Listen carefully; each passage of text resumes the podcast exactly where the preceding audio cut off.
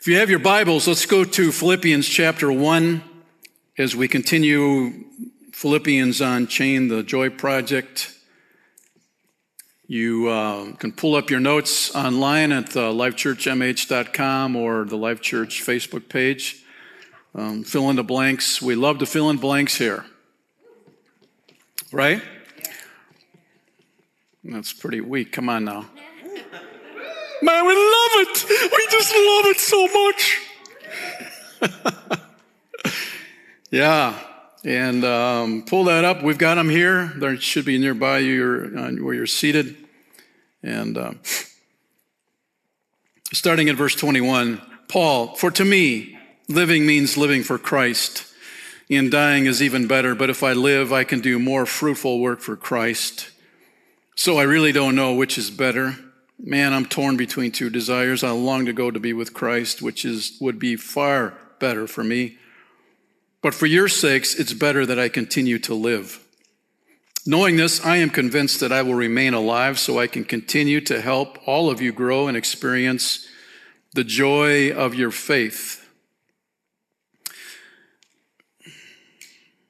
The joy of your faith. Uh, are you enjoying your faith walk right now? Uh, the church at Philippi was struggling. Um, Roman, col- Roman colony, the Roman Empire, of course, was ruling and reigning, and they were giving grief to followers of Christ there. And yet, Paul says, I want, I want you to experience the joy of your faith. In the midst of whatever you're going through, always, always keep in mind that because Christ is living inside, He's our anchor for maintaining that joy factor. Right? Yeah. So so that's, that's just a good word from, from Paul this morning. And when I come to you again, you will have even more reason to take pride in Christ Jesus because of what he is doing through me.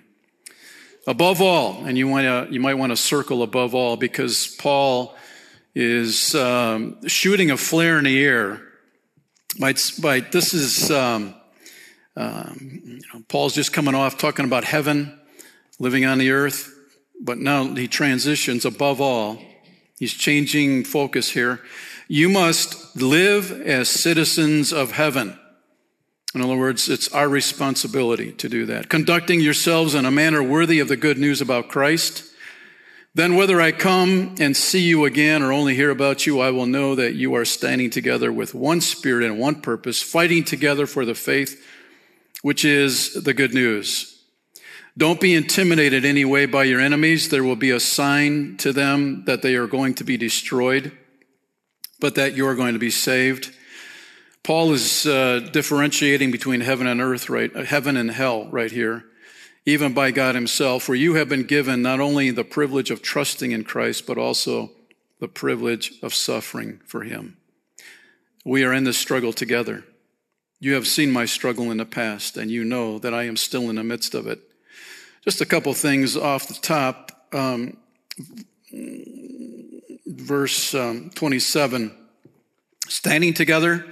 Few, the next sentence, fighting together. Standing together, fighting together. Um, verse 30, struggle together. What does that say? That says, you're not alone. We do it together. We do it all together. Why? Because we're part of a family, the family of God. And, and that's important. And we'll get more into that as we um, uh, drill down on this today. Desmond Doss was born in Virginia back in 1919. That was a long time ago.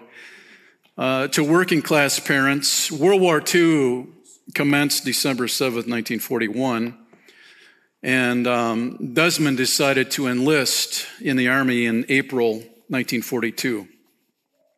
Due to the, his own personal conviction that God uh, had called him to never carry a weapon, he trained as a medic and was assigned to a rifle company.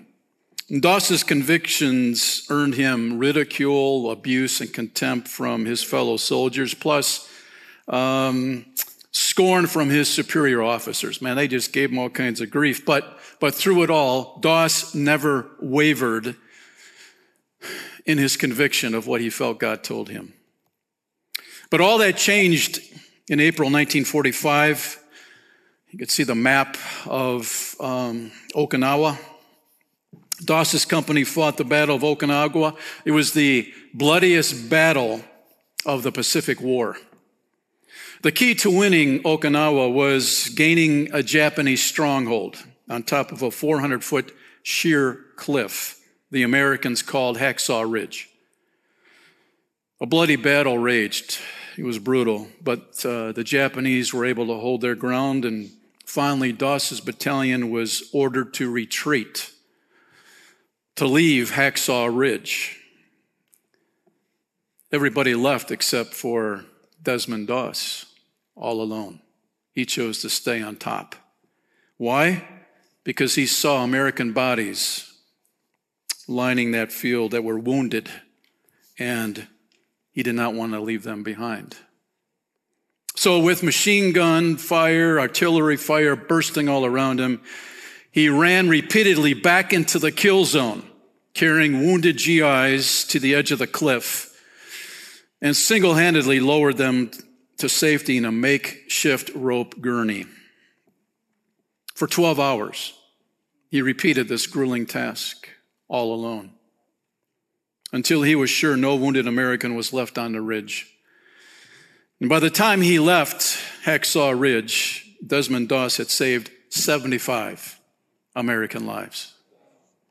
Days later, the Americans took Hacksaw Ridge while Doss uh, lay wounded in a base hospital. When his commanding officer came and brought him his Bible, Doss's Bible, it was charred, it was soggy. He had lost it on the initial assault. He was told that every man in, co- in his company, yes, the same men that had once ridiculed him for his faith in Christ, had insisted on searching for his Bible until they found it. And for his courage, Desmond Doss was awarded the Congressional Medal of Honor. But that wasn't the end. Years later, he was interviewed and he was asked how he found the strength to continue those 12 hours all alone. And his answer was very simple. It said um, each time he finished lowering another wounded man to safety down the cliff, he prayed, Lord, just help me get one more. One more. And as Desmond Doss lived in a hostile environment, he never wavered. He remained true to his convictions, his faith in Christ.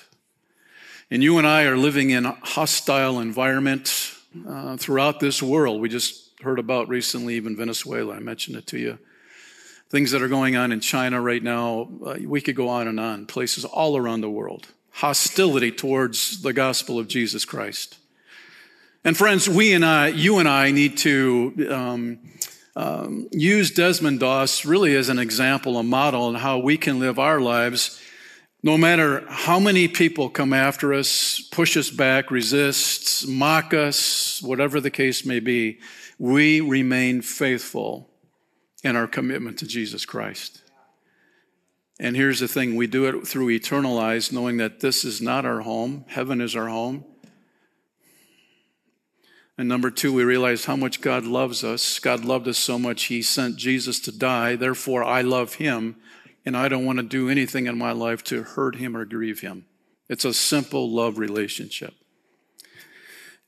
Which brings us to the Apostle Paul.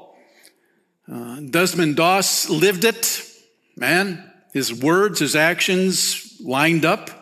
And that's what Paul is challenging you and I to do today as well uh, in this text. So, home is, is where I belong. uh, I think there's a song somewhere in there, uh, but we won't sing it today. Uh, number one in your notes, just a quick review. Fill in the blank. Living means living for blank, and and uh, people have a different word, a topic, a theme. They may put in that blank.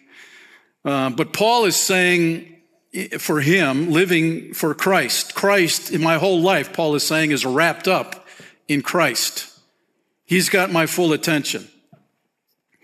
Nicholas von Zinzendorf, he was the father of German missions back in the 1700s, put it this way I have but one enthusiasm. It is He, capital H, only He, referring to Christ. That's good. Man, I have one enthusiasm, and it's Jesus, man. That's what my life is consumed with. That's what I live for. Paul's in prison, doesn't know if he's going to live or die, waiting to get a uh, into a debate really with Caesar, you know, and uh, which was Nero. And Paul is saying, man, if I live, I'm going to live for Christ. If I die, I'm going to live with Christ. For Christ, with Christ. So be it.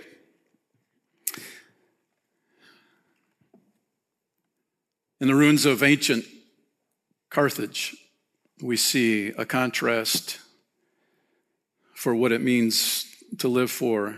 An inscription carved by a Roman soldier. This is what he wrote to laugh, to hunt, to bathe, to game, that is life. And really, how empty that is, friend. I don't know what you've filled in the blank with today, but what will count for eternity is it's Christ, living for Christ and Christ alone. Number two, torn between two worlds, verses 22 and 23. Paul is saying, I'm torn between two desires. And uh, the language Paul uses here, um, uh, it's referring to um, a, a, journey, a, a, person who's traveling on a trip. And um, as they, they go farther and farther, uh, it, the, the imagery here would be like walking through a canyon and, and the rock formations are getting narrower and narrower. And that's the image uh, Paul is, is giving to us. He's basically saying on one side there's a wall, on the other side there's another wall. And you Philippians, um, Uh, you, you have to understand that I'm caught in a canyon of emotion, you know?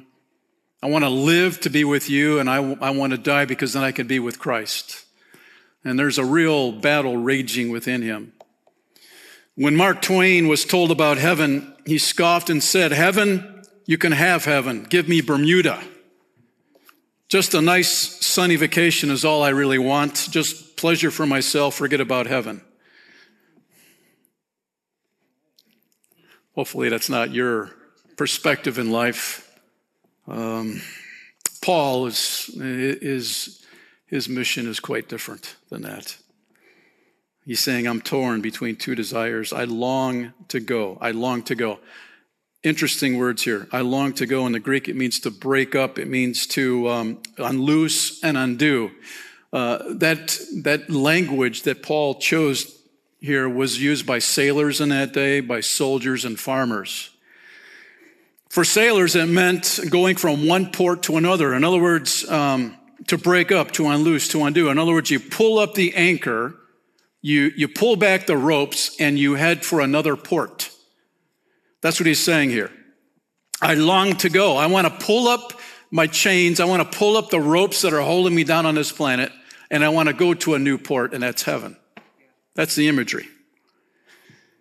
That's what Paul meant in 2 Timothy 4 6. For I am already being poured out like a drink offering, and the time for my departure is near.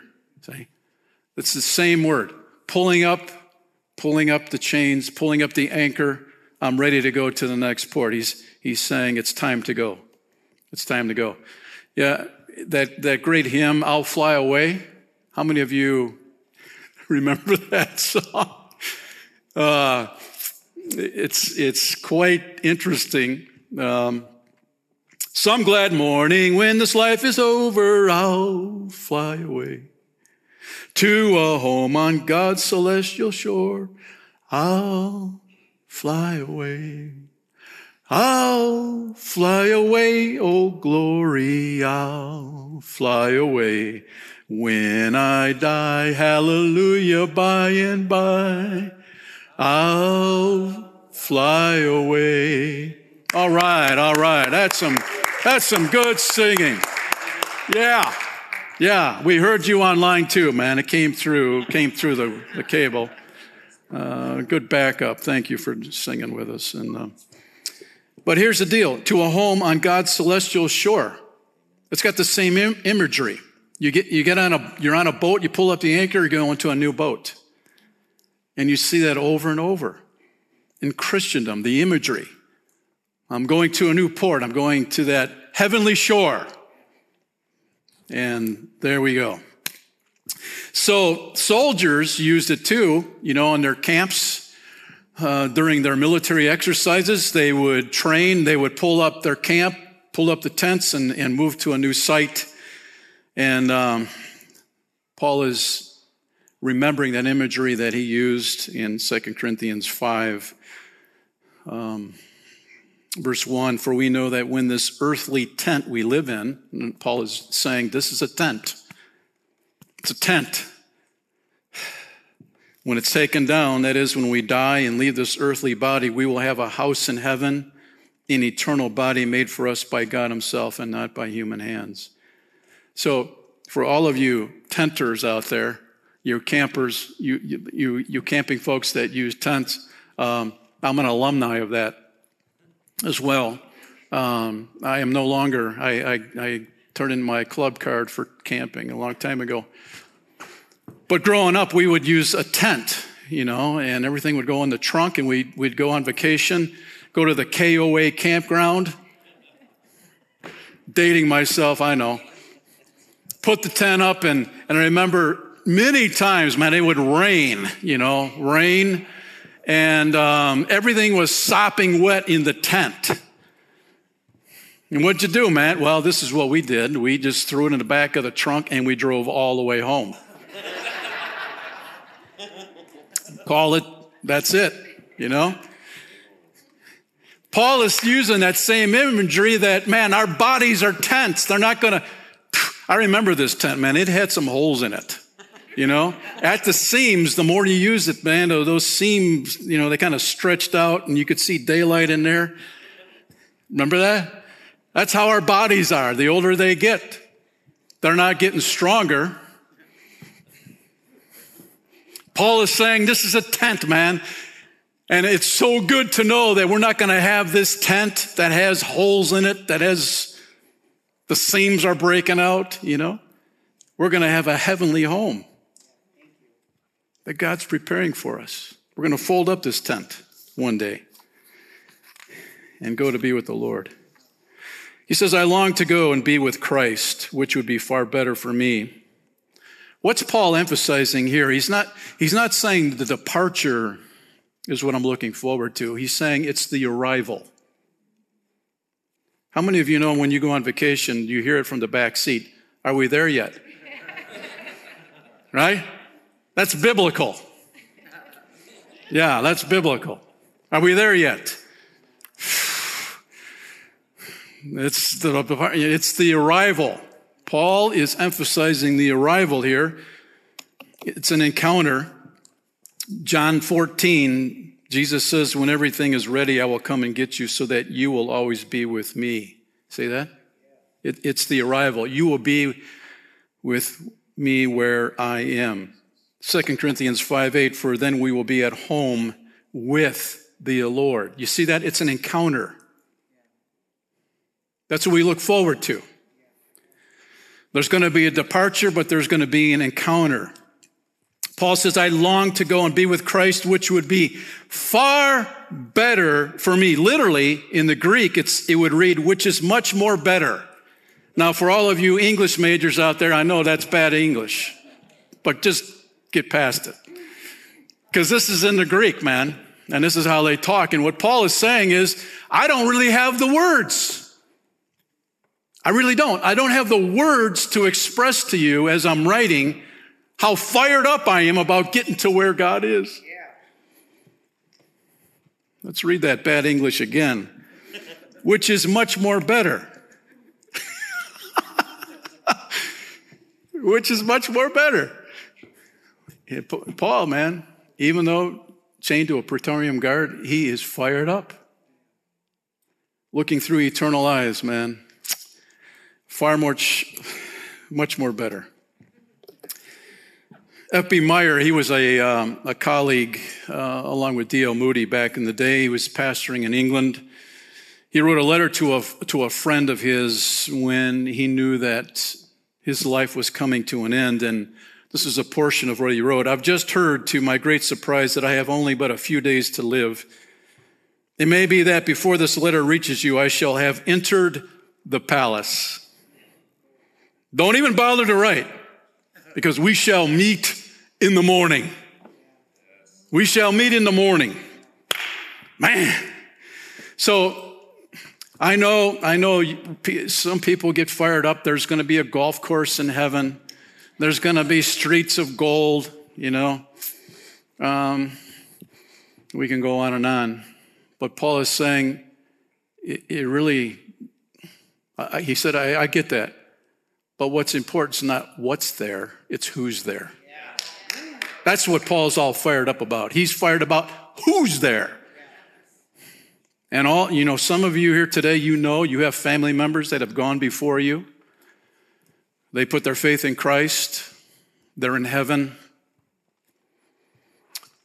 And when you have family members, relatives, friends that, are, that have gone before you, there is that anxiousness on, our, on your part, isn't there? That one day you'll see them again and you have that promise that you will. But even more than that, Jesus is there. And we will see him face to face. Jesus, the lover of my soul, will be there. And what a celebration. A thousand, ten thousand, a million, a trillion. Man, we go so far out, and it's like, I think I'll get bored. You're not going to get bored, man. No. Bore, boredom is not in the dictionary in heaven, it's not in there. And so we have that to look forward to. Always, Paul is saying, um, we will be, you will always be with me where I am, always with the Lord because he's not going anywhere. he's not going to say, man, I'm tired of these people, you know? I'm going to, I'm going to go to another planet somewhere, another universe out there. No, he's, he will always be with us. Um, number three, joy thrives when life is not about me. It's not about me. Notice Paul, verse 24, but for your sakes, your sakes. Paul is not into instant gratification. He's not. It's not about me what I want. Notice how Paul defers here. He says, But for your sakes, it's better that I continue to live.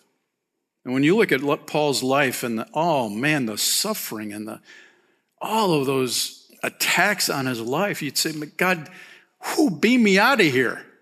I'm tired of this. No, he doesn't, he doesn't major on that. He's saying, knowing this, I am convinced that I will remain alive so I can I can't continue to help all of you grow and experience the joy of your faith. Isn't that great news? He cares about others. His joy doesn't, you know, he's got joy on the inside, but he really gets fired up when he sees people growing in their faith. Man, does that give him joy. So, what do you live for? Well, life isn't about us. I, I know that's contrary to what our culture has to say, but it's about Jesus, it's about others, and then it's about you. Paul's saying it's not about my joy, it's about your joy that gives me joy. See, that's a joy transfer. Uh, Philippians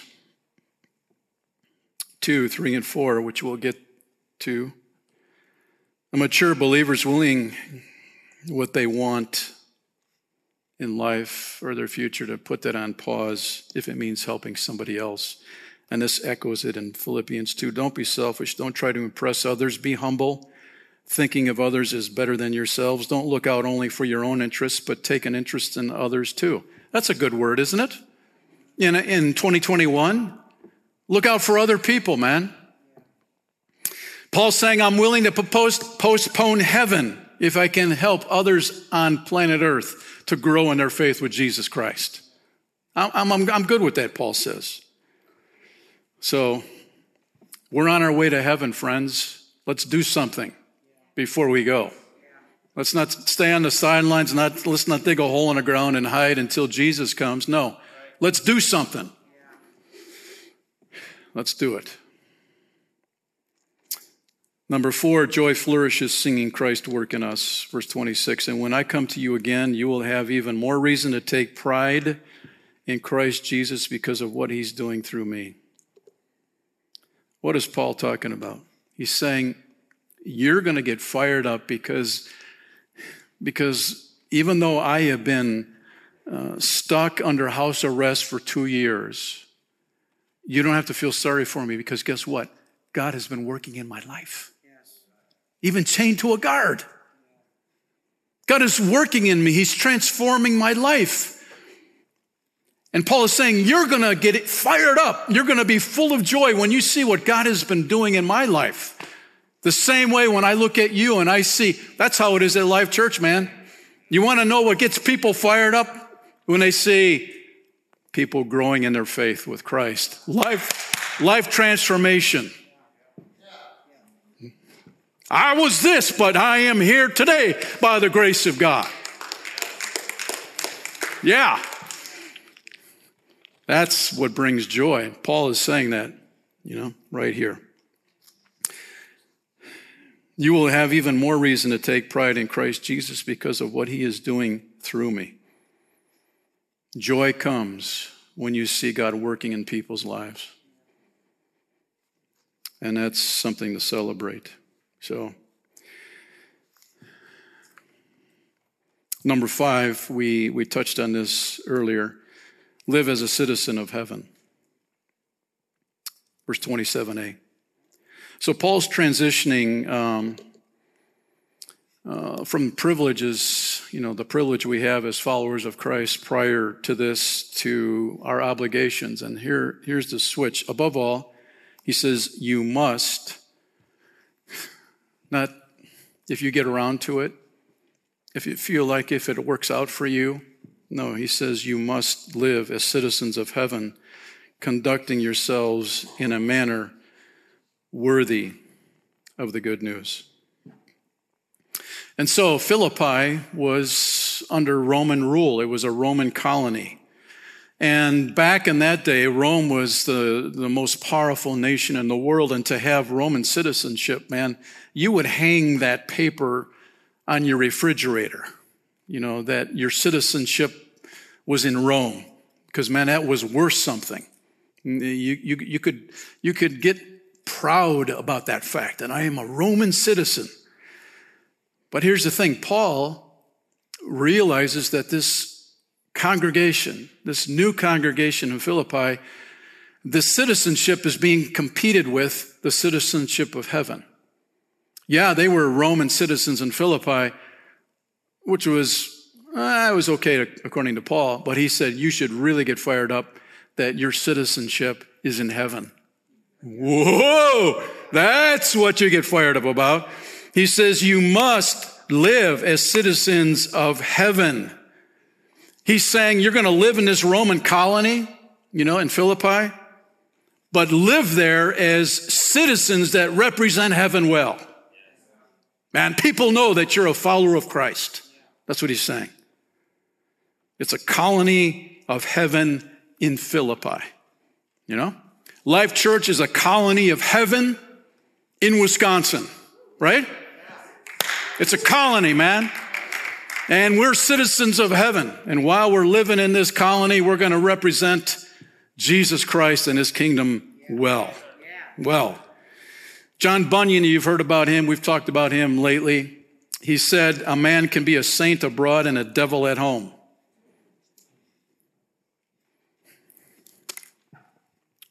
Why did he write that? Because living at home is your biggest challenge. You can put a show on outside of your home, but you're the real deal in your house. And Paul is saying, hey, this colony in, in Philippi, you need to represent Christ well in your home because that's, that's boot camp. You want to find out if God's working in your life? Hey, You want to see the life transformation? Your house, your home, that's where it's at. Man, if you can live it in your home, you can live it anywhere. Anybody say yo about that? Yo, are you good to go? Yo. Yeah, man. Yeah. It's easy to let your guard down at your house, man. You know, you come home from work, you, uh, day at school, whatever. Uh, you take a chill pill. Uh, you could get you get past those stresses at work, but you can't do it at home. Yeah. Let's let God work in our lives and our homes. Ladies and gentlemen, let, let, let God work in us in our homes. May our children see the life transformation in our homes. Because that's representing Christ will. We have a colony at Life Church, we have a colony in our homes as well. Let's raise that banner of Jesus high in our home. So that's where Paul's at. Um, on November 19th, 2007, Pauline Jacoby just did her grocery shopping, uh, pushed the cart out to her car in the parking lot in Dyersburg, Tennessee. She got into her driver's seat to head home, and suddenly a man came in the passenger side and sat down next to her. He said, I have a gun and I'll shoot you if you don't give me your money. Well, Pauline Jacoby was 92 years old. And she refused his demands three times before saying this to him If you kill me, I'll go to heaven, and you go to hell. 92 years old, remember? And she wasn't done. She said, Jesus is in this car and he goes with me wherever I go.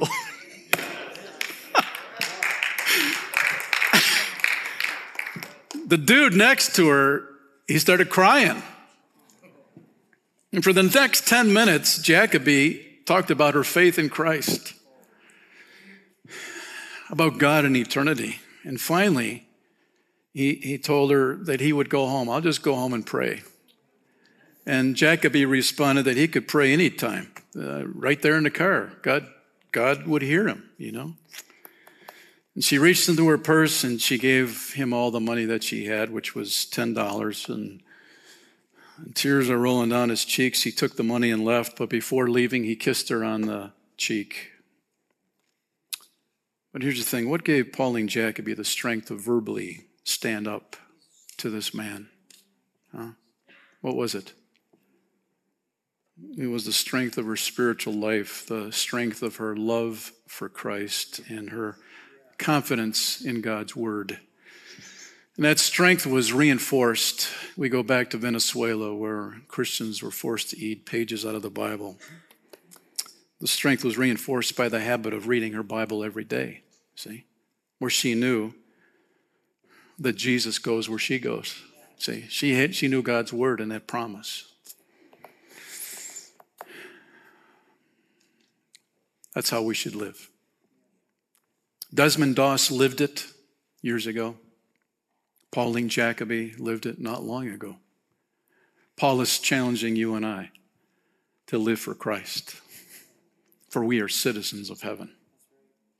In Jesus' name. Father, thank you this morning for your word.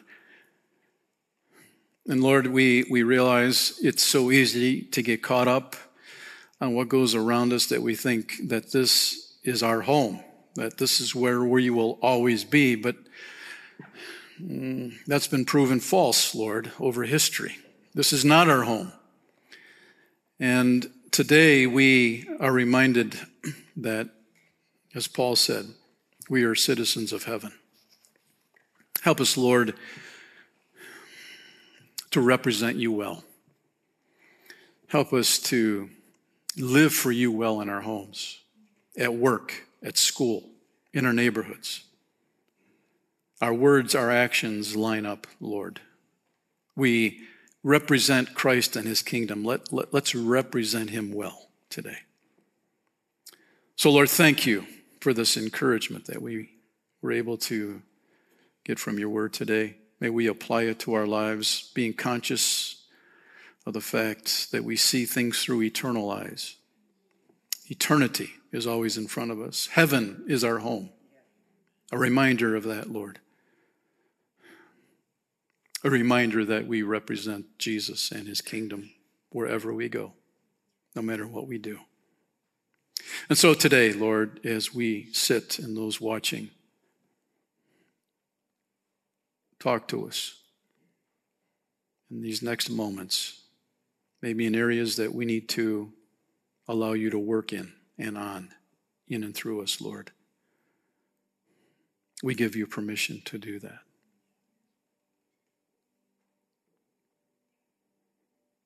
Because we believe that your Spirit is working and speaking.